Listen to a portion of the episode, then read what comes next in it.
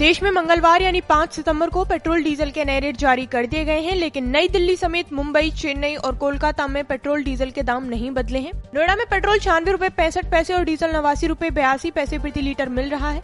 वहीं गुरुग्राम में पेट्रोल की कीमत सत्तानवे रूपए चार पैसे और डीजल की नवासी रूपए इक्यानवे पैसे प्रति लीटर है। लखनऊ में पेट्रोल छियानवे रूपए सैतालीस पैसे और डीजल नवासी रूपए छियासठ पैसे प्रति लीटर बिक रहा है। वहीं पटना में पेट्रोल की कीमत एक सौ सात रूपए चौबीस पैसे और डीजल की चौरानवे रूपए चार पैसे प्रति लीटर है।